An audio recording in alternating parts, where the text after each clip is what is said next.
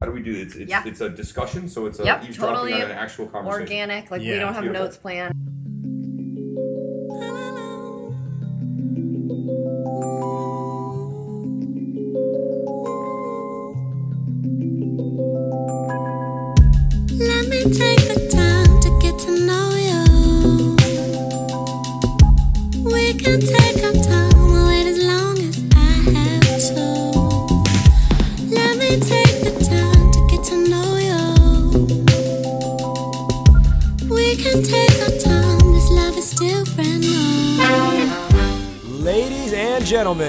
Welcome back to another episode of Raj Nation Innovations Discover Your Inner Awesome podcast. My name is Rajiv Nathan, aka The Raj Nation. I am your show's host. I'm the founder of Raj Nation Innovation, a hip hop artist and a yoga instructor. Above all else, I am a storyteller. I am joined by my co host, Victoria Cohen.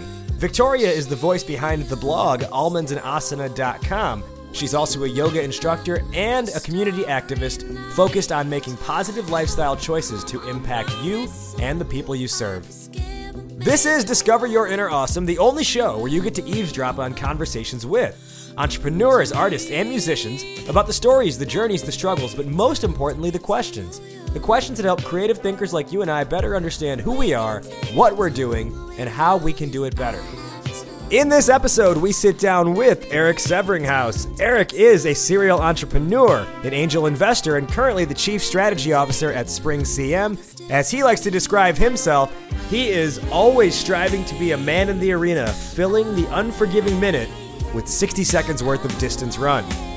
And let's run right into our topic today, and it is really something that every entrepreneur can identify with, and that is the question how do you navigate the abyss? Before we dive into that conversation, I want to extend an invitation if you're not a member already. Join our tribe by going to www.discoveryourinnerawesome.com. Enter your email address on the homepage. You'll get an email in your inbox with every episode we release each week, plus some cool stories that I share. And you will never be out of touch with the awesome. All right, let's dive in now to our conversation with Eric Severinghaus. How do you navigate the abyss? Let's listen in. So I think the concept of the abyss. So the idea of the abyss ultimately comes from a, a famous writer and comparative mythologist by the name of Joseph Campbell, and he created this sort of construct for what he calls the monomyth, and he says that all of kind of the world's great traditions around mythology and religion ultimately have a very similar structure. And this is the structure that George Lucas intentionally copied as he created Star Wars. And it ultimately bears out if you look at essentially any great movie or novel, all these other kinds of things. And the general concept behind it is that there's this idea of the hero's journey. So you have this protagonist who feels this call to do something greater than their current life. And, and as a result of answering this call, they go off on this particular journey. And generally, they meet mentors and advisors and a number of other people sort of along the way. But what inevitably happens as they begin down this this uh, this path is that they end up having a few trials and tribulations. They end up sort of overcoming those. They become stronger, and then ultimately they meet kind of their their ultimate dragon, their ultimate nemesis, their foe, the abyss. Um, what Ben Horowitz famously describes in his poem is the struggle, and, it's this concept of this enduring, all-encompassing, essentially personal hell that you have to somehow figure out how to get through in order to emerge on the other side. And and this happens in a variety of contexts and a variety of use cases. But what I think is very interesting from the perspective of a technology entrepreneur is the fact that we very rarely honestly address this concept of the abyss. Uh, so often in entrepreneurial literature, there's kind of two types of entrepreneurial literature. Uh, and, and I've read a million books on entrepreneurship. There's sort of type one, as I call it, which are very technocratic books that kind of talk about hey, if you want to raise money, here are the five things you do. Here's how you structure your pitch deck. Here are the terms and conditions you should look for, et cetera, et cetera. And then there's type two, which is probably more common, which is hey, I'm a famous entrepreneur. I've made hundreds of millions or billions of dollars. Uh, I've ultimately, you know, absolutely killed it out in the world, and I'm going to go share my secrets of success with you.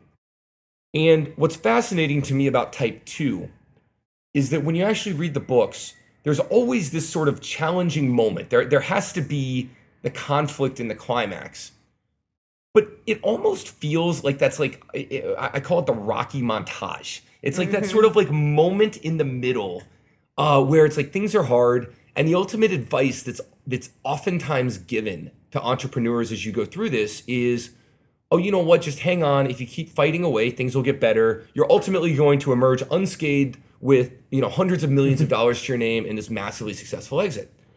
And the interesting thing about it is, if you look at the uh, if, if you look at the literature, am I allowed to say four letter words here? Yes. If you look at the four, if you look at the literature, it's absolute bullshit.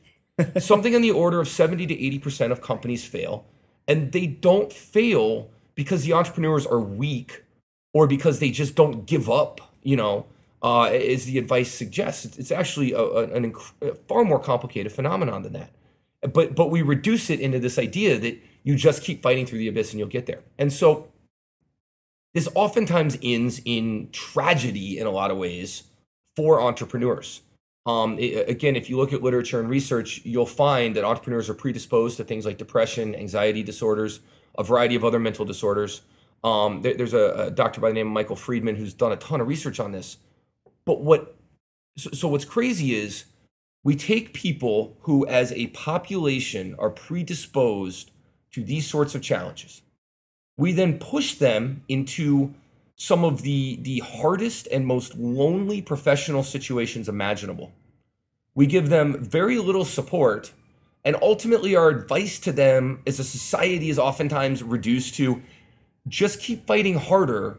And as long as you're strong enough, i.e., as long as you're not weak, you'll make it through and be successful. And then we become shocked when we find that entrepreneurs commit suicide at a far higher rate than the general population. Uh, again, that there's all kinds of other mental health problems that are associated with entrepreneurship, and that bad experiences through entrepreneurship and, and that these risks, when taken and when they're not properly addressed, can ultimately derail careers and derail entire lives. Um, but but I think that, that we don't talk honestly about that as a as a cohort of entrepreneurs and, and as people who who truly care about these things. And so um, that's something that that I'm very passionate about. It's something that I've certainly experienced and gone through. It's something that any entrepreneur I've ever spoken to, if you ask them how things are going, they always say great. And if you really look them in the eye, and if you go, well, that's awesome, man, because let me tell you, when I was three years in in your shoes, I, you know, I, my old joke is I was sleeping like a baby. I was waking up every hour at night crying, mm-hmm. right? And and I can't tell you, I just had this conversation a week ago with somebody who looked at me and goes, "Oh my God, you're absolutely right." And he just sort of like people will just then lay out these challenges that they're going through, and they're like, "God, I haven't been able to talk to any about anybody about this for years." So I, I think it's an incredibly pressing and important challenge for us um, particularly if we as a society continue to value entrepreneurship. And it's something that we need to do a better job about talking about honestly. This is a fascinating setting of the table for this conversation. I can already tell this is going to be fruitful. So, what you brought up is this concept that I've also found uh, unique, or not unique. I've, I've found it curious in the fact that like there's a lot of people who, after the fact, are willing to talk about the struggles, but after they've made their riches and talking about the struggles doesn't matter anymore. Mhm. Not many, very few, will talk about things as they are happening for fear of how does that make me look. And I can tell you with this particular podcast, this is season seven now we're doing, right? Um, so it's been going for two and a half years. Victoria just joined as co-host for this uh, for this past season. Uh, but prior to that, this was a largely a running diary of whatever I was going through, and my previous co-host whatever he was going through, and people have liked us for that, for the fact that like it's it, they could relate to it. Now at the same time, I have worried. Am I saying too much? Am I sharing too much? Because there's a fine line there. And actually, I read an interesting article yesterday um, by Ramit Sethi, who honestly I don't really love his stuff, but every now and then he writes something that is catches my eye. um, and he was talking about how like he he was talking about this idea of like vulnerability that's been so played out now. And I and I've done a TEDx talk on vulnerability, and I even think at this point it's like, okay, we get it, you know, because you've got like it's like vulnerability had this thing where it's like anything that has happened in recent memory where it gets so popular to the point where everyone's talking about it, and then you're like, okay, I get it. Be vulnerable. Can we move on to the next thing? And I think it happened with like Brene Brown's TED talk on vulnerability, and everyone hopped on the train from there. But what this article was saying was that like there's there's vulnerability to the point of like just making people feel sorry for you because you're like, oh, this is a struggle. Oh, I can't get anything done because of this and that, and oh, like nothing's going my way. But if you only ever share the struggle, then you, what you attract is people who also are pity party people. And it's and it was like what the article mentioned was you've got to match vulnerability with excellence. Because if you have excellence, you can be vulnerable. Because people will see that there's a there's a positive outcome to mm-hmm. this. But if you're only if you're just that emotional wreck all the time, and you've I'm sure you all have like one Facebook friend you can think of who is just always complaining. Complaining. Or like Yep. a couple. Complaining X, I like that. Or there's a couple of them. Right? But then you might have another friend who's doing pretty well, but then every now and then will be like, "This sucks. This happened to me," and you all, you have more respect for that person, and you look to them more as a leader than anything else. So this is that that the, the, the timing of what you just said and me reading that article yesterday is, is interesting to me. Yeah, I and it's funny because so I left. I worked for Pepsi for five years, and I left last September. And um, I teach yoga full time. I've started a blog. I'm doing this podcast. So I'm sort of like going down that journey, right? Of sort of like discovering like what other things and like what what's this personal brand that I'm building. Discovering her in her awesome. Yeah, I- I'm discovering my inner awesome, and I'm sure I'll face my abyss soon enough. But it's but it's really interesting because actually someone who was um, uh, sort of a mentor and manager and um, at Pepsi reached out to me literally earlier today on Instagram and was like, "So happy for you! Like, looks like things are going amazing. Like, you're killing it. Yada yada yada. Like all this stuff. Like things are looking so great." And I'm like, "Yeah, like it's awesome. I'm really excited about everything I'm doing, but like."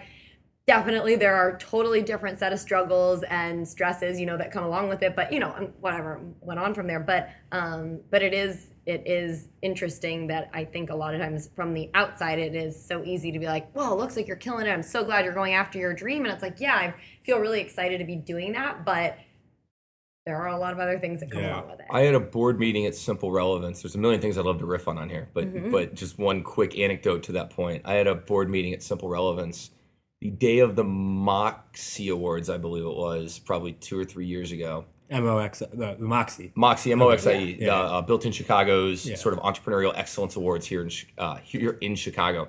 Um, sorry, I just assume everybody in the world knows what the Moxie Well, no, are. I was like the way you said it, I was like mock. Mock. It- Oh, yeah, yeah, that's no, what no, I no, was- Moxie. M O X I E. Um, so anyway, so it's it's a series of awards that you know they give to the greatest entrepreneurs in different categories, whatever, right? And so that morning we had a board meeting, and I'm sweating bullets, praying to God that the board will extend me another bridge, which I, I frankly didn't know if it was going to happen, and was about seventy percent convinced that I was going to be walking out of that meeting basically telling everybody at the company that they needed to pack their things and go home because I couldn't pay them anymore. Uh, I'd been bridging the company out of my own payroll or out of my own um, bank account for longer than I frankly could and was relying on the board at that point. Um, and, and I wasn't sure if they were going to step up. And so we managed to get that bridge done by the skin of our teeth.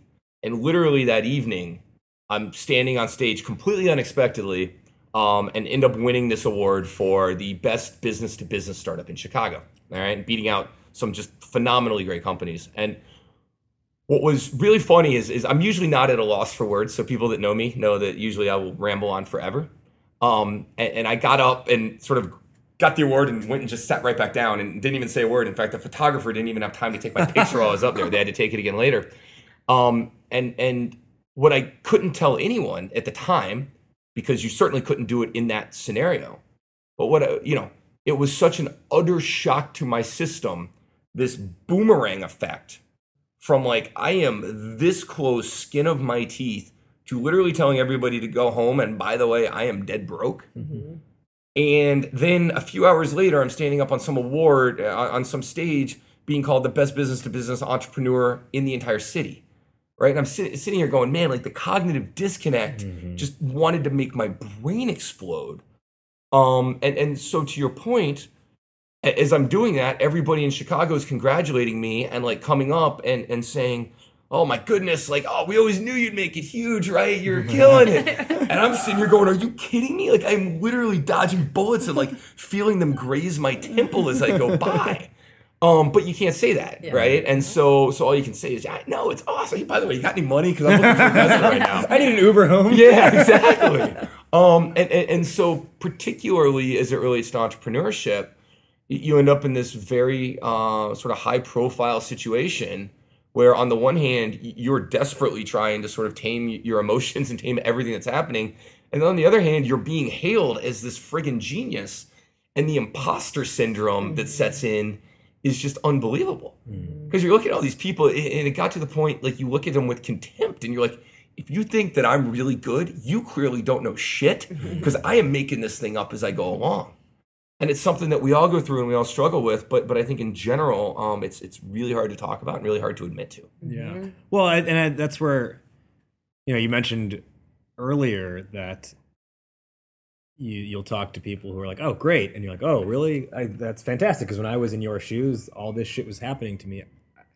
More of those conversations need to happen, and and I think it it's really it's being honest with yourself, and this is something that I think whatever quote unquote success I have had to this point, I can attribute a lot of it to the fact that I've always just been very real with people. Not to like the point of like feel sorry for me or being abrasive or blunt, but more just like when someone asks me, whether it's in a business setting or not, when someone asks how am I doing, I try to answer that actually, how am I doing? And I'll be like, you know, okay, like these things are going on, some things are good, or like, you know what, it's a shitty day. This happened. Or maybe things are really good and I'll say that.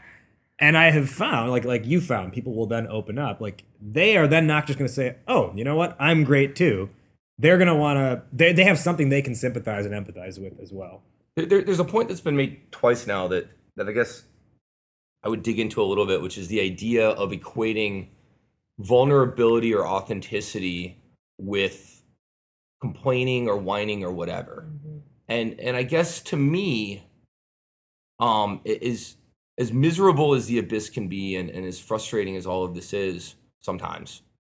there's the the juxtaposition I always try to remind myself of, and I got sucked into a sort of complaining and whining uh, Techstars thread or uh, at one point, right? So, so for those who don't know, Techstars is an entrepreneurial uh, incubation program. It's an accelerator. There's kind of two big ones in the country. One is Techstars, one is Y Combinator.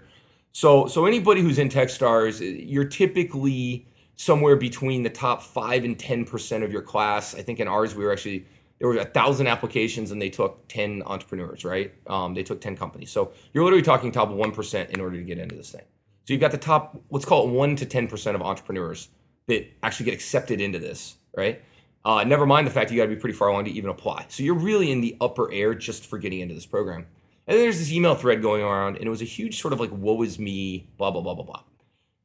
And I, I- was I don't know feeling snarky that day for whatever reason, and so you know I decided to respond. I think I responded. I don't think I hit delete. I can't exactly remember, but I think I responded. Um, so we're just gonna probably go find the thread and call me a liar. But I think I responded and said, um, you know, look, guys, can we all remember that at the end of the day, if you think of Maslow's hierarchy of needs, like we're a bunch of really lucky people who get to go chase self-actualization and do this for a living. Right. And like most of us are highly employable and could probably be making upper five, if not six or seven figures, going and getting a quote unquote real job, right? And yet we have consciously chosen. It ain't like we're trying to decide if we're going to the coal mill that day. You know, you go watch the documentary Harlan County and then come back and complain about how day how hard the day was, right? So so it ain't like we're we're choosing between like death defying, miserable manual labor and you know putting food on the table. We're choosing between you know what what we're all doing off chasing self actualization and so it- it- there's an extent i think where I, and i'm a huge believer in in authenticity vulnerability and, and being honest. Um it's it's something that's that's been very important to me throughout. But on the flip side you know dropping that into self-pity man that's not cool for anybody and most cases i think it it belies a uh i don't know a lack of perspective um because at the end of the day, we're all really, really lucky. Although, yeah, there's plenty of problems in this earth, and you know, there's plenty of things that we'd all like to change. The people that sit around and do nothing but complain, I, I also have very little respect Yeah. for. We also, at the end of the day, for the most part, don't have to worry about if we can drink our tap water or not. That's exactly right. Right? Flint, Michigan, notwithstanding, but absolutely, you're exactly right. you know, it's not. Uh, Jason Friedman, who founded Basecamp, um, he wrote an article on Medium similar to this, where he was like, "You don't do hard work." Right. He was like, "Your work might be challenging. It might present problems that are interesting, but if it were hard, people wouldn't want to do it. Right. Like there wouldn't be a line of people willing to take your job if it were hard." He's like, "The hard work is coal mining. The hard work is being in a field." Right. Those are the jobs people don't want, like picking literal grains of rice. Those are the hard jobs. So and don't let's remember confuse that yourself. that's what work has been for the entirety of human history up until about 100 years ago yeah. or maybe 70 years ago right so we were fortunate enough to be born at the right time Mm-hmm. born in the right place because by the way that's still what work is across most of the friggin' world Mm-hmm. right and yet we get to go be knowledge workers and creative workers and all this other kind of stuff so so yeah like like like the idea of being authentic and real i i, think is incredibly important but people who just get so down on themselves that all they do is sit around you know bitch whine and complain um I, I have absolutely like no desire for that kind of negativity in my life. It's uh, many, many years ago, I heard it phrased as basement people, meaning they're in the basement and they want you to hang out in the basement with them, Right? and they don't want you to go upstairs. Right. They just want to stay in the pity exactly of being down here in the basement. And, and and I think it relates to this concept of the abyss. And and to me, it's one of the reasons why Campbell's framework is so important. Because what I didn't necessarily realize as an entrepreneur the last time, what, what, what I what I try to, I guess, bring a framework to in, in terms of thinking about it this way, is this concept of the abyss is something that everybody goes through. So it's not unique to you as an entrepreneur. You're not in the abyss because you're dumb, because you're lazy, because you know you're malfeasant, any of that. It's literally something that every entrepreneur goes to. And, and I can, you know, any of the guys around Chicago that have had nine or ten figure exits, man, or eight or whatever, you sit down and have a couple whiskeys with these figures, guys. man. It's a lot of zeros. It is a lot of zeros, right? And and it's it's you know they will all, if they're being honest with you, they'll all tell you about that time through the abyss. Now it is temporary because it doesn't necessarily mean that you're going to emerge successful. It doesn't necessarily mean that you're going to go, you know, that you're going to sell for a hundred million bucks. But but at the end of the day, even if you do get to quote unquote failure, you mm-hmm. know, in the worst case, the failure is closing down the company. Even if you do get to that point, you can ultimately then close that down as a chapter in your life and move on to the next thing, taking the learning experience and network. As long as you do things the right way, it can still be an incredibly valuable chapter in your life and in your career, right? And so so if you can contextualize this idea of like I'm in the abyss, but I'm not in the abyss necessarily because I'm an idiot, and I'm not in the abyss necessarily forever but it's a phase that I have to learn through, or that, that I have to learn and go through and contextualize. And then eventually I'm going to come out the other end, as all heroes do throughout this hero's journey. As long as I don't completely give up, um, I will come out the other end and I will ultimately be stronger. I will be more knowledgeable. I'll have a more robust network. There will be, I you know, I, from the, the hottest fires, the best irons forged, right? Th- those sorts of ideas. And ultimately, having gone through that, that's the process that ends up building us, I think, as people, that ends up building us as executives and all of that kind of thing. There's another concept too that I like that I heard um, from Todd Connor at Bunker Labs. I don't know if you've met Todd. Yeah, before. of course. Uh, I may have mentioned it on this show. I probably did at one point. And I he he he referred it to entrepreneurship, and I think it applies well beyond entrepreneurship, but definitely in entrepreneurship. And he didn't give it a name, but since then I've called it the context funnel. And what he said, he drew a funnel on a whiteboard. Have I said this on an episode before? I don't think so. Okay. He drew a funnel on a whiteboard, and at the top of the funnel, he wrote. So he's he's like, this funnel is the entrepreneurial journey. At the top of the funnel, he wrote us without context. At the bottom of the funnel, he wrote how the world actually works. Yep. And he's like, all you're doing on this journey is just trying to get further down the funnel to figure out how does the world actually work. and, I, and like every, I, when I heard that, I was like, this is one of the most brilliant concepts I have ever heard of, and I'm gonna start using it, Todd. I, I- I love that idea. I so I'm working on this book around a lot of these sorts of concepts, and yeah, I describe it as being on like the other side of a, of a two way mirror or a one way mirror. I forget which is which, but the one that you can see through Two-way on one mirror, side. yeah, two-way, yeah. So, so if you're A on one way mirror one way just, just a mirror. regular mirror. yeah, so so two ways. So like if you're on the one side of it, you're looking at it, and all you kind of see is your reflection, right? You can't see what's on the other end, and yet, and and, and, and it's it's amazing because if if you you know when you spend time with anybody who's eh, like like as an entrepreneur, when you meet another entrepreneur who's gone through the cycle, you know, of raising money, of building something, of ultimately exiting it, and then you know moving on to the next thing, and, and anybody who's been through that cycle once or twice um it- there's there's like a different look in their eye. There's a different um th- there's sort of a different handshake that you give. It's not like a secret handshake but there's like there's a knowingness that sort of happens. Uh and and it's I, I love that idea of the context funnel but it's so fascinating to me and this is what this is ultimately what i'm kind of trying to figure out how to i how do i capture and express is how do you get as much of that knowledge to people oh, Early. so that they can learn it before they make the mistakes that destroy their business, mm-hmm. right? And so you can get as much of that context as early as possible so you can then make the best decisions you can.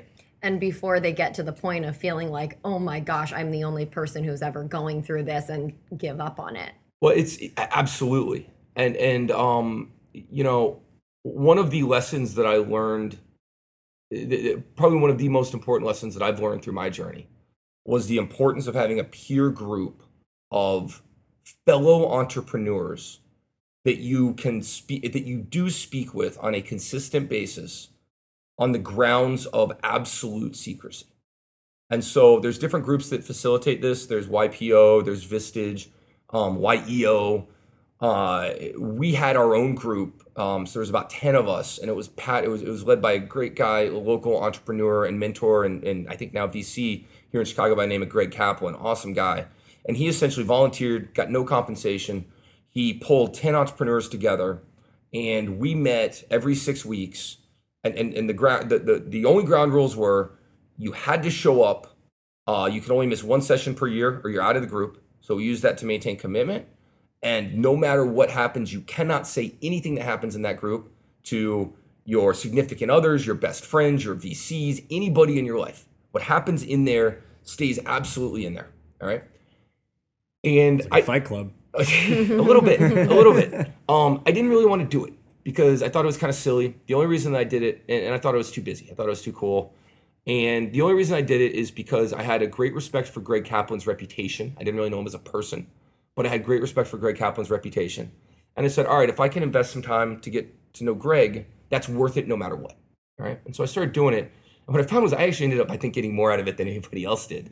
Um, That's usually the case. Yeah. Person who's most resistant. That's exactly has right. a breakthrough and That's exactly right. becomes the uh, valedictorian. yeah and that's kind of what happened and um and, and it was within the context of, of being able to contextualize my struggle with everybody else's because you'd walk in and you'd be like man like my life could not be shittier than it is right now and then you sit down and you look across the table and somebody would say so my wife just left me my dad just had a heart attack and by the way our vcs declined to pick up their pro rata and so i'm not going to be able to raise around and you're sitting there going shit man my life ain't so bad I'd hate to be you. yeah, exactly. and, and, and it was it was absolutely fascinating. And and what it it led me to this realization. I've, I've since done a whole bunch of research around this idea of loneliness and entrepreneurship.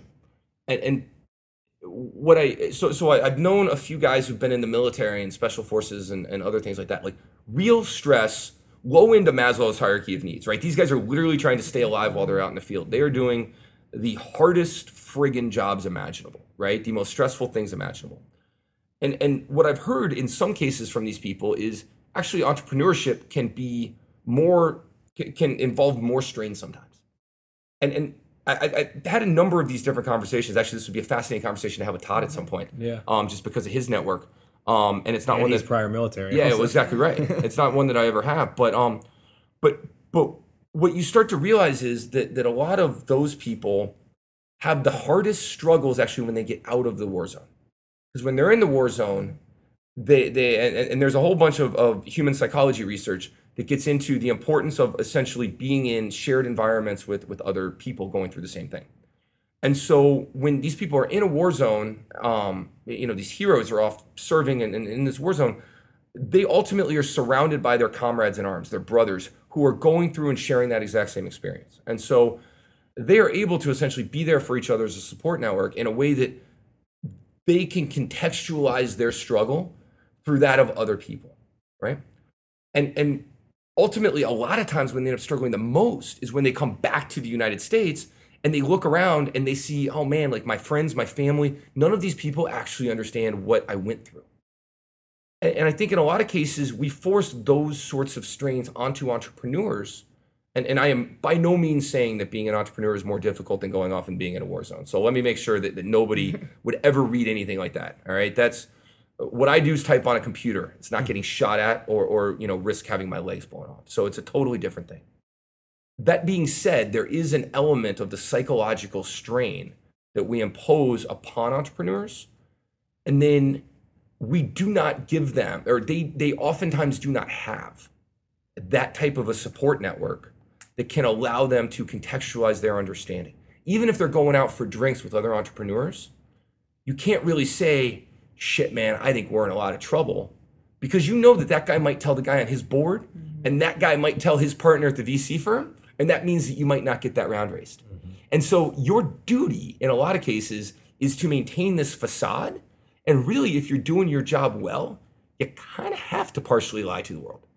A completely authentic entrepreneur, I think, in a lot of cases, reduces their ultimate chance of success. Now, there's a middle ground in there somewhere. It's also you also don't want to be the bullshitter that's just you know everybody sees right through.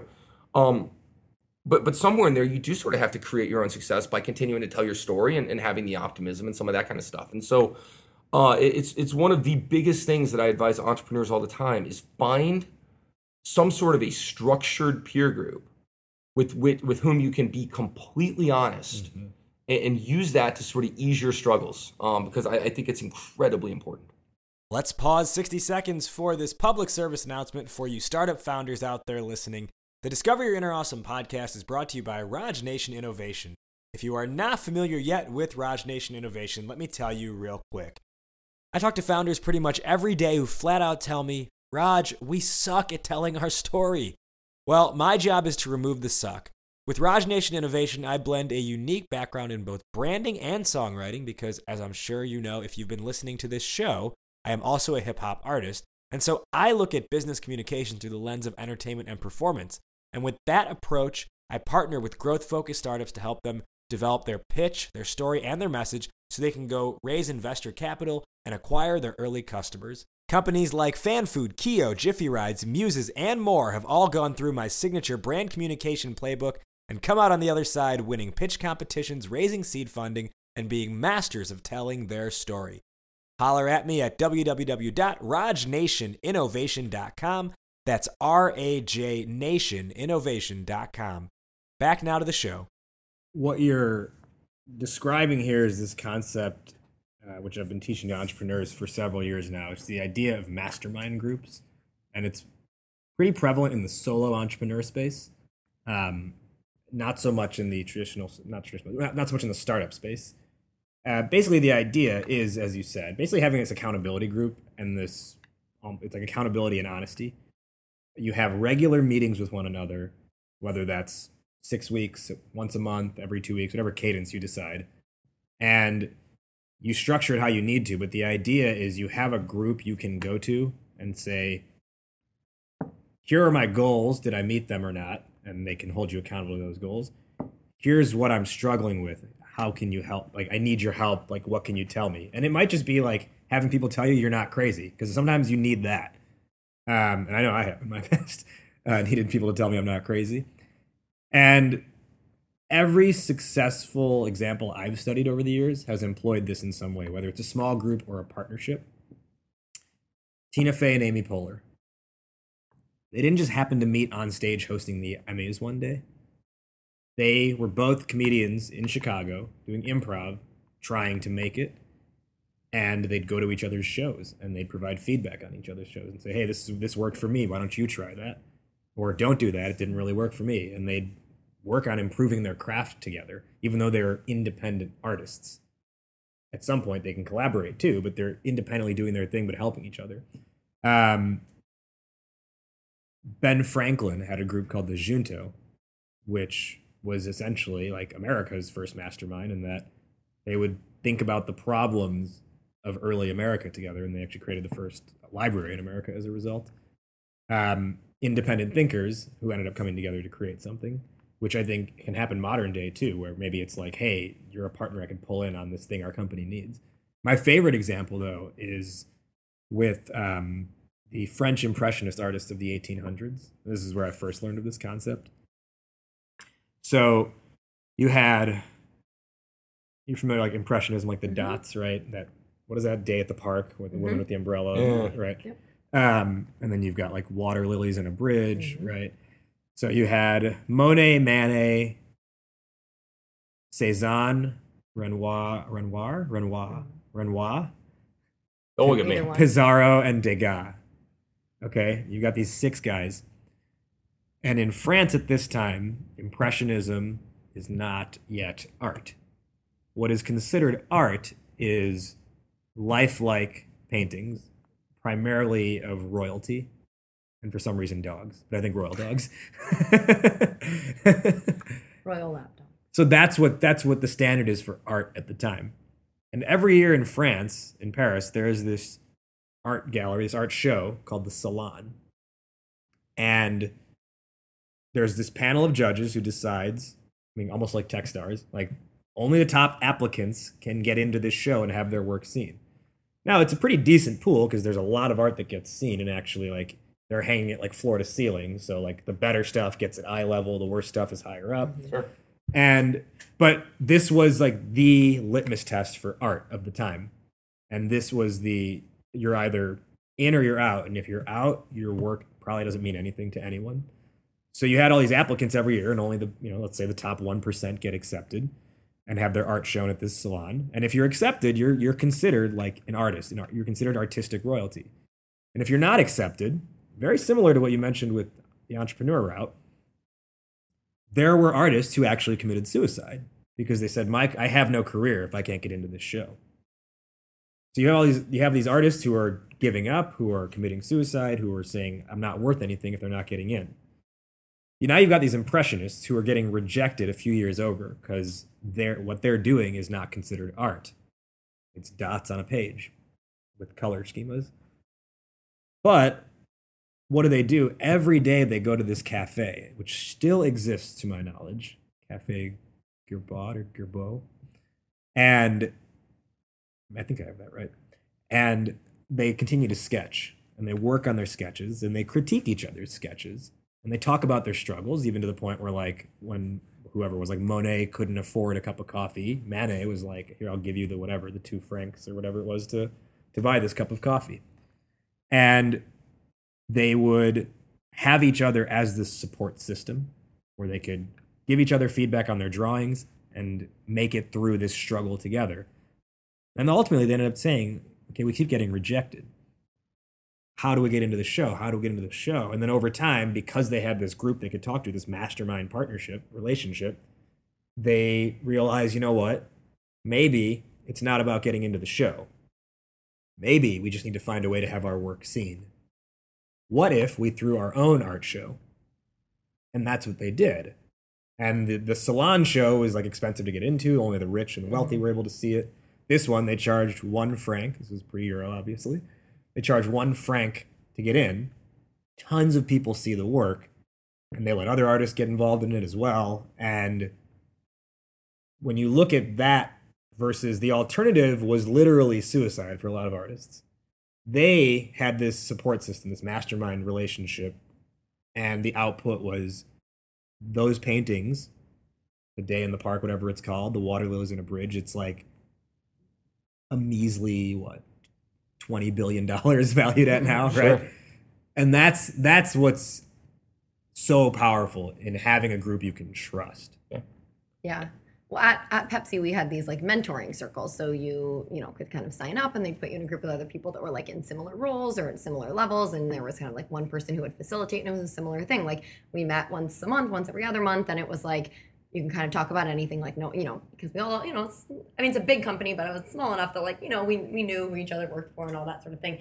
And that, that was really nice. It was nice to be able to hear other people you know with the same struggles or the same issues or the same questions and I would say definitely over the last like six, eight, nine months that I've kind of like gone off and doing stuff on my own, I have a lot of moments where I'm like, oh my God, is this normal? Like, do other people feel this way too? And I've recently joined a few like, you know, blogger groups and this sort of thing. And it's really, really helpful. Just, you know, even like being a part of some of these groups where there's like, you know, we have a Facebook group and people are asking certain questions. I'm like, oh, okay, so other people are wondering that too, or you know, other people are dealing with the same issue. Um, and it's hard when you like enter a totally new space and a totally new um, career or journey, and you just have no idea if other people are facing the same issues, and it it's really helpful. So that's I, that's something I'm looking for more of. Yeah, one of the one of the the strong things that things that I strongly advise any any person, any employee, um, particularly founders, but but this really goes for any employee, is to have what I call a personal board of directors. And so, um, so I, I have two friends from undergrad. Uh, you know, one's a, a, an executive at Cisco, and one's a fellow entrepreneur. And we meet regularly. We sort of share plans. We hold each other accountable. So, so you know, we we bounce questions, ideas, struggles off of one another, et cetera, et cetera. It's it's the guys that you can literally call at two o'clock in the morning, and they answer their phone, you know, and they say, "What's going on?" and "How can I help?" And uh, but but we we keep it. It's not just friends hanging out. It is literally uh, we schedule structured board of directors meetings where we will you know go through with each of us um, to essentially hold ourselves accountable and to support each other as we go through our career and it's something that i strongly advise everybody who's out there in, in any professional setting is figure out the structure that works for you uh, but develop a personal board of directors and, and mentors outside of the company you work for mentors inside that company are great they're oftentimes very transactional uh, and, and their interests oftentimes are marginally aligned with yours, but largely aligned with that of the organization. Uh, having one, two, three, a small number of people that you trust outside of the organization that can help develop you and that you maintain a consistent sort of longitudinal relationship with, I think can be absolutely transformative in terms of giving you perspective that you don't see from inside, you know, from inside the place where you're sitting. I want to come back to the point you made earlier about like knowing contextually like your struggle versus someone else's, right? Like you use like the war analogy, or not the war, not the analogy, but the idea of like you're like my combat is not as bad as their combat, but there's still combats in play. So last, probably like at this time last year, maybe like one year and two weeks ago, I was at probably like my lowest of lows in the sense that um, I was on the verge of shutting down my business, which was the you know like the first business I had only been doing. I mean, I worked somewhere after college and then did this, and everyone thinks, you know, you you, you never you're you're like kind of aware like. Yeah, I know nine out of ten businesses fail, but like that's not going to be me, Right. You know, like, Totally. and you you kind of have to have that attitude about it, right? Um, so we, It's the old Han Solo quote, don't ever tell me the odds. yeah, exactly. So two George Lucas references. There you go. There you go. You've met your quota. so I was on the verge of shutting down that business, which was called Idea Lemon. Um, no idea what was next because that was like you know you kind of put all your mental energy into that thing. Um, struggling with like you know I'm also a rapper, so it's like okay, what can I do with that talent? And then had just received, along with Victoria, certification to teach yoga. However, I had just had knee surgery and was had a, a brace on my leg from my hip to my ankle. Couldn't bend my knee or anything, and had to like wear a bag over my leg to shower, that kind of stuff. And I couldn't. I was housebound for like a week. Um, it was terrible. And I'll tell you, like in in those moments where you actually, specifically because of the physical injury too, and I don't know if you've ever like broken a bone or you actually like feel trapped in your own body, and it's like it's terrible. And so that was like probably like I was at like my lowest of lows. And then I read Phil Knight's book, which had just come out, Shoe Dog. Have you read it? I have not. Have you read it? Mm, no, we've talked about it. I think every single entrepreneur or person who aspires to be an entrepreneur or in some way considers themselves entrepreneurial should read this book because sorry that that that put it into perspective for me I mean, like I, I think it took like three days to finish the book, and it was it's one of those it's it's a page turner to where like you're like you know I'm gonna go to bed, but then no wait you end up it's like an hour late. It's like instead of binge watching Netflix, it's like you're binge reading a book, which doesn't happen very often. I feel like, Occasionally. and it's got to be a really read- good book, book though, right? before, right? It's got to be a really yeah. good book, like Harry Potter when I was like ten, and anyways, I, I I read this book, and as I'm reading it, I'm like, holy crap! I think what I'm going through is bad. I haven't had to face the U.S. government coming after me trying because my competitor Adidas is trying to put me out of business by some tariff loophole. I haven't had an entire public relations nightmare because everyone thinks I run sweatshops out of China or yeah, out of China or whatever, not realizing that the conditions that we created were far better than what they had. And even though they only make X dollars and you want them to make more because you consider that unfair, you have to realize how much it would topple their economy if the if the factory worker made more than the doctor. And I'm like, like these are the things that I'm like, holy crap. And and to see how he he comes out of it and he climbs out of it. And as and he started as just this he says like i was a kid with an idea. Like i was 22 years old. I just traveled the world. And i i wanted i saw that they were making better shoes in japan and i wanted to just import them to the us for athletes and how that how it ballooned from there and every every step of the way where he for the first 10 years of nike which it also wasn't even called Nike for the first like nine years. It was called Blue Ribbon Sports, and they, I think when they had to make a legal decision, they just they were like, "Fuck it, let's just go with Nike." it wasn't even like a thoughtful process. Uh, so, for the first nine or ten years, he didn't know if he was going to be able to keep the lights on the next day, and for the first five or six years, he was working a day job at Price Waterhouse Cooper in accounting just so he could make Nike work. And he was operating out of his parents' basement for the first four or five years. And that's where, you know, that perspective idea, the contextual struggle, that's where I, I, was like, holy crap, I'm not nearly this. Like, I think I can dig out of this. And, you know, it took a few months. And ultimately, I, I'm at a much better place now than it was a year ago, which I'm happy about. Um, but that's the type of stuff that, as where I say every entrepreneur, uh, aspiring entrepreneur should read it because it literally, like, it puts you in the, in the mindset of like, holy crap. Like as you're reading it, you're like, how's he gonna make it? And you know this how the story's gonna end because you know Nike exists. But even as that, you're like, and Oh you and you start to see yourself in it and realize, you know, what's my situation versus that. For me, and, and this one's a lot sillier. It's a lot cornier. Yeah. Um, but but uh, the the I, I've rewatched the movie The Pursuit of Happiness probably so more good. times than imaginable because that that scene with with uh, you know Chris Gardner, you know where it's not only him about to fail, but but he's literally like in the public bathroom with his son, right, and, and he's essentially destroyed.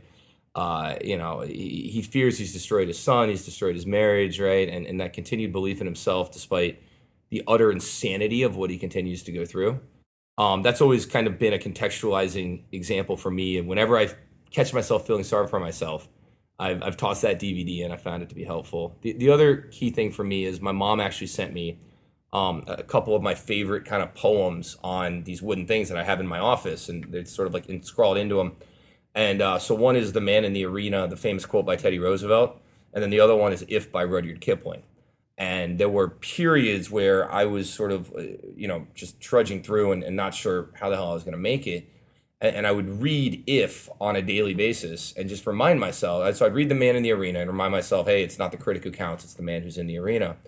And then, uh, and then "If" was always, can I fill the unforgiving minute with 60 seconds worth of distance run? So I don't necessarily need to make it through the day. I don't necessarily to make it through the hour. Can I make it through the next fucking minute? and if I can do that, then I can do one more minute and I can do one more minute. Um, and, and if I do that, then hey, I've gotten to the end of this day, and then I'll go to sleep and I'll somehow figure out how the hell I'm gonna make it through the next one, right?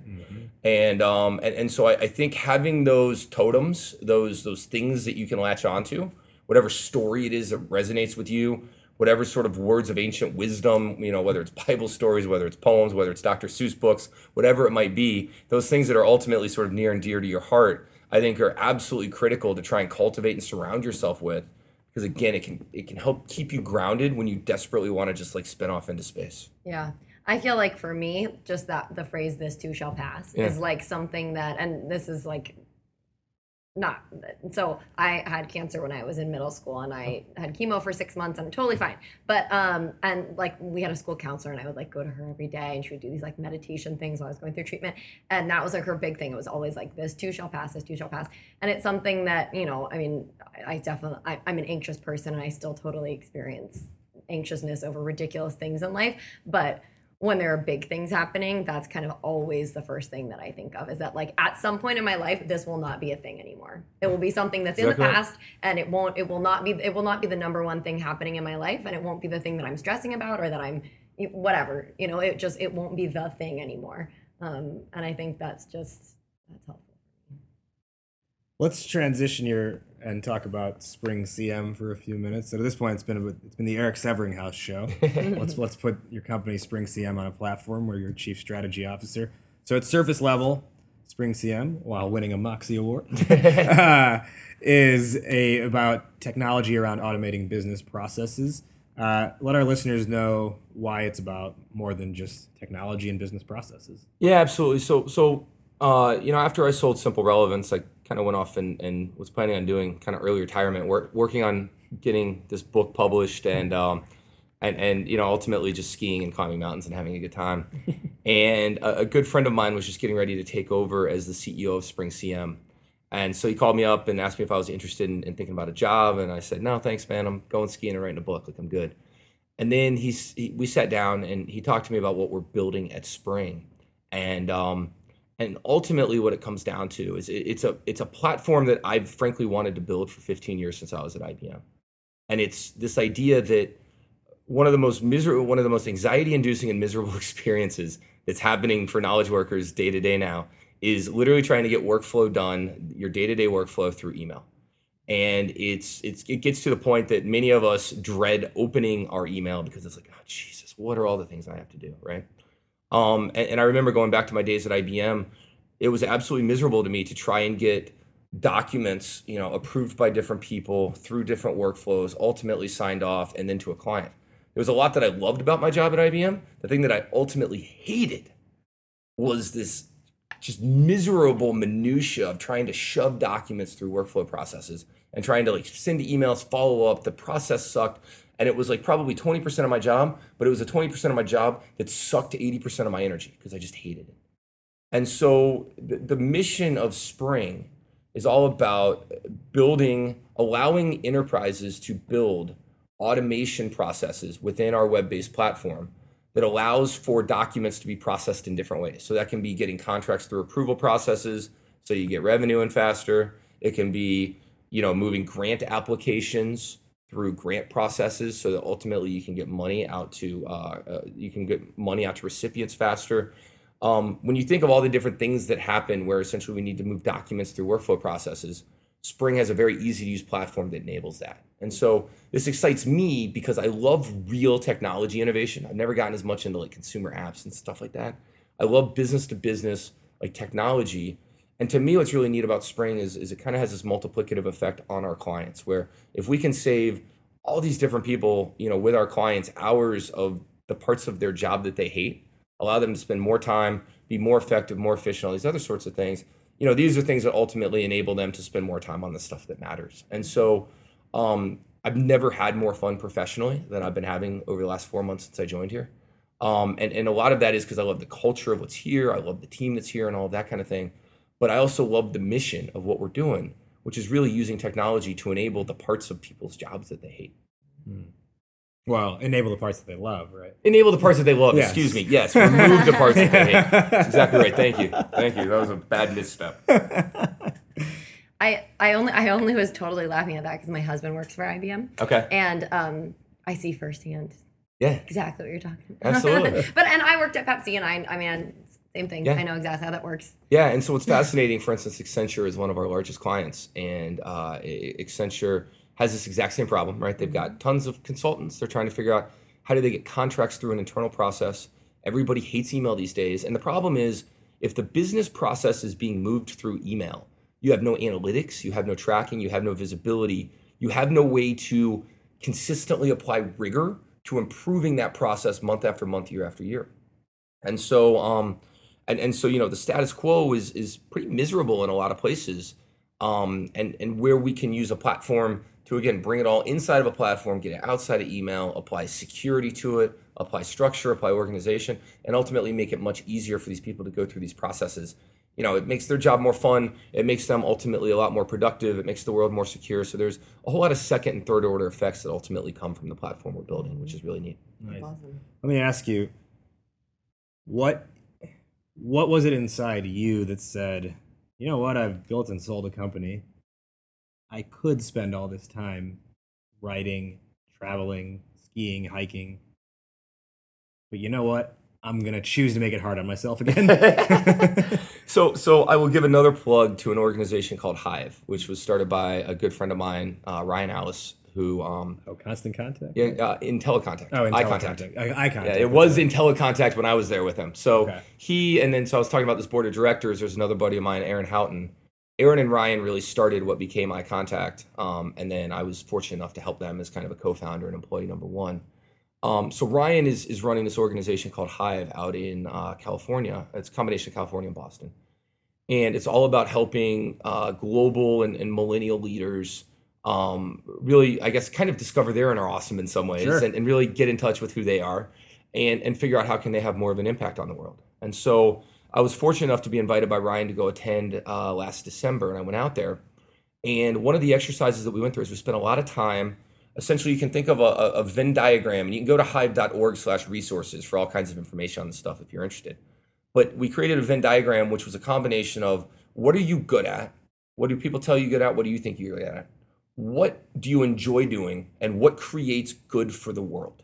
Hmm. And the idea was if you can figure out a mission statement that sort of sits in the middle of those three consent of those three circles in the center of that Venn diagram, then if you can align your life behind that mission, it becomes a lot more powerful. And so what came out of that for me was this mission statement of I want to enable others to innovate. I want to expand the palette of humanity. So I, I want to help move humanity forward by enabling others to innovate, uh, to do so more effectively, and to ensure that those innovations reach their transformative potential. This is a kind of long-winded way of saying that I really value innovation and I want to have as big of an impact on innovation in the world as possible. And ultimately, there's a number of activities that align behind that mission statement. So it could be speaking, like this is something where if I'm doing a speaking gig, it's, well, does this align behind the mission statement? Well, spending time here, maybe helping entrepreneurs go through the abyss, like that's something I feel like aligns to the mission statement. Um, writing a book about entrepreneurship, I felt like aligned to the mission statement. Consulting, investing, some of the other things that I do where I focus on it from an innovation perspective, it aligns into that mission. What was interesting is when I sat down with Dan and he was explaining to me, so Dan Daldegan, CEO of Spring CM now, and he was explaining to me what we wanted to build with Spring, the money that we were raising, and the ultimate goal to build a transformative technology platform here in Chicago. So what Salesforce has done for relational data with CRM, we want to do with documents and with document workflows. And the goal of building that with a headquarters here in Chicago um, and, and really enabling the innovation both internally and with our clients, I, I felt like, and then particularly with my role being chief strategy officer, driving new innovative use cases that we want to go to market with. All of these things sort of came together in a way where I said, well, I've got an opportunity for huge personal development. There's a lot that I can learn by doing this. And I feel like my activities and the company all aligns behind that mission. And when I realized all of that, it was really a no brainer. And it was really neat then to have that sort of clarity of purpose and be able to use that lens to evaluate the opportunity to ultimately come back and say, yes, this aligns. This is something that excites me.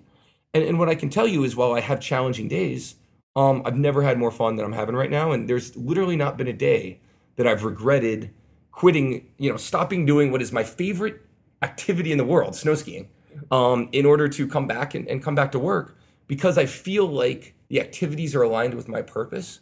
And so it's something that I'm really, really enjoying. Awesome. Super cool. Where can our listeners find Spring CM as well as get in touch with you? Yeah, so springcm.com, uh, super easy. Uh, take a look at it. Uh, getting in touch with me is also pretty easy. It's Eric, E R I K, at severinghaus.com, uh, S E V E R I N G H A U S, and feel free to shoot me an email. All right. So then to wrap up, let's give our respective answers to the. T- I really like how this conversation unfolded. So we'll start with Victoria and we'll go to me and then to Eric. Uh, the question was, how do you navigate the abyss? I think, based on this conversation, um, navigating the abyss kind of comes back to that mantra that I really like of this too shall pass. And so just knowing that when you hit that abyss or you hit that challenge, you hit that demon, whatever it is that's coming up against you, knowing that at some point it will pass, whether that means that you fail or you succeed, um, that you will make it through to the other side. Um, I think that's how you get through it. My answer for how do you navigate the abyss is probably going to be a little bit lengthy, but uh, it's it's it's I think it's three different things that I've used anyway. Uh, one is my prevailing thought through everything for the last four ish years, ever since I found like my own personal why, is am I mm-hmm. fulfilling that why in a way that I'm happy with? Yes or no? And I've always like let that lead like what am I doing next? Like stuff I'm doing now, I'm, I help startups with their messaging so they can sell and so they can raise capital. And I looked at it in terms of like it wasn't like I have to do this as an entrepreneur. I mean, I have that like blood in me to be an entrepreneur, but I was like I, first I looked at is anyone else doing this in a way that I think is good enough? And I didn't feel like it was out there in a way that was in a way that I would like be up to par or I was up to par with how I felt I could do it. So I said, okay, you know what? The best route for me forward, even though I just had to shut down a business, is to start another business. Even though it's not going to be financially great for a little while, that's my best route forward because I'm ultimately just going to get frustrated and be unhappy if I try and go work somewhere else. Um, so that's part of it. The other part, or there's two other parts, which is knowing that it in navigating the abyss, it is okay to quit. Like it's not one of my the biggest things I was worried about when we shut down Idea Lemon last year was, oh God, how are people going to view me now? And what I quickly learned was everyone was like, and I had conversations with with certain people like before because I was like, what I asked, I asked them, I was like, you know, if we shut this down, like, what would your? They were like, dude, we've known you this whole time. It's not like you ceased to exist. Right. This was a thing that you've been doing. You don't lose any of the knowledge just because the business didn't work, and everyone's business doesn't work, so don't worry. So it is okay to quit if it's just not working. Um, and then part of that would be the fact that I think if we all treat more things, this is like the music side of me coming out. If we, if we all treat more things like musicians treat music, you make albums, right? The company, uh, your first company was an album that you put out, and then you were done with the album and you moved on. And then you had another like mixtape in between of skiing and writing. Yeah. You finished the mixtape. Spring CM is another album. At some point, you will move on from it and start a new album after that. And I think it that that album mindset allows us to put our all into something while not attaching it so closely to our identity and to our like. And obviously, like you want your album to be to sound good and everything, but you know if another album is on the way later on, you're not going to get so lost in that abyss right now. Yeah, I, I completely agree. You know, the other common metaphor for the abyss is the dragon, and those are kind of that's the other thing that Joseph Campbell talks about a lot. And, and so, if I use the dragon analogy for a moment, the only way to really, when you think about ultimately, you want to cage the dragon, right, or slay the dragon, but let's let's take cage for the moment, and it's really to contain it. To not allow it to become all encompassing, and it goes back to this idea of the only way to contain it is to contextualize it. It's it's to truly understand um, you know, and one way to contextualize it is to consider it an album, right? One way to contextualize it is to talk with people whom you trust who can help contextualize it with their struggles. Another way to contextualize it is through reading, uh, you know, something like Shoe Dog or watching a movie like The Pursuit of Happiness or, um, you know, reading uh, whatever, you know, saying this shall pass, right? But ultimately, um, finding whatever it is that resonates with you and, and the one or the multiple things um, that allows you to contextualize and thus contain that dragon so it doesn't grow into something that completely encompasses your life. You realize that it's a portion of your life, it's not your existence, kind of going back to your point, Rajiv. Um, uh, you know, to me, that is the critical thing. And there's a variety of different tools, there's different armor that you can put on in order to try and affect that. Um, but but ultimately, you have to find your own personal way of being able to effect, uh, to effectively contain that. And if nothing else works, keep listening to the Discover Your Inner Awesome podcast, where we are navigating the abyss with different guests every single week. Eric Severinghaus, thank you for joining us. This was an enlightening conversation. Awesome. Thank you very much for having me. I really appreciate it. That wrapped up our conversation with Eric Severinghaus. Eric, thank you so much for joining us and, as I said, enlightening all of us with your knowledge and helping each one of us better navigate the abyss. Did you, the listener, enjoy this episode? If so, the best compliment you can give us is a rating and review on iTunes. Ratings and reviews help more people find the show, therefore, more people get to discover their inner awesome. While you're leaving that review, go ahead and subscribe to the show on whatever platform you listen, whether that is iTunes, SoundCloud, Stitcher, Google Play, or the various other podcasting platforms in which you can find this show. For full show notes, references, and resources, though, you can head over to www.discoveryourinnerawesome.com. We've got a full episode page there, plus Eric's contact information as well. That'll do it for this one. Thank you again to Eric Severinghaus for joining us. Season 8 continues on next week. For Victoria Cohen, I am Raj Nation. You have been listening to the Discover Your Inner Awesome podcast. We will see you next time. But in the meantime, take care and be awesome today. Love. My sweet, I mean she's sweeter than all outdoors. Love course through my and out of my pores. I want you and I need you. Won't you come and see me? I want you. Never.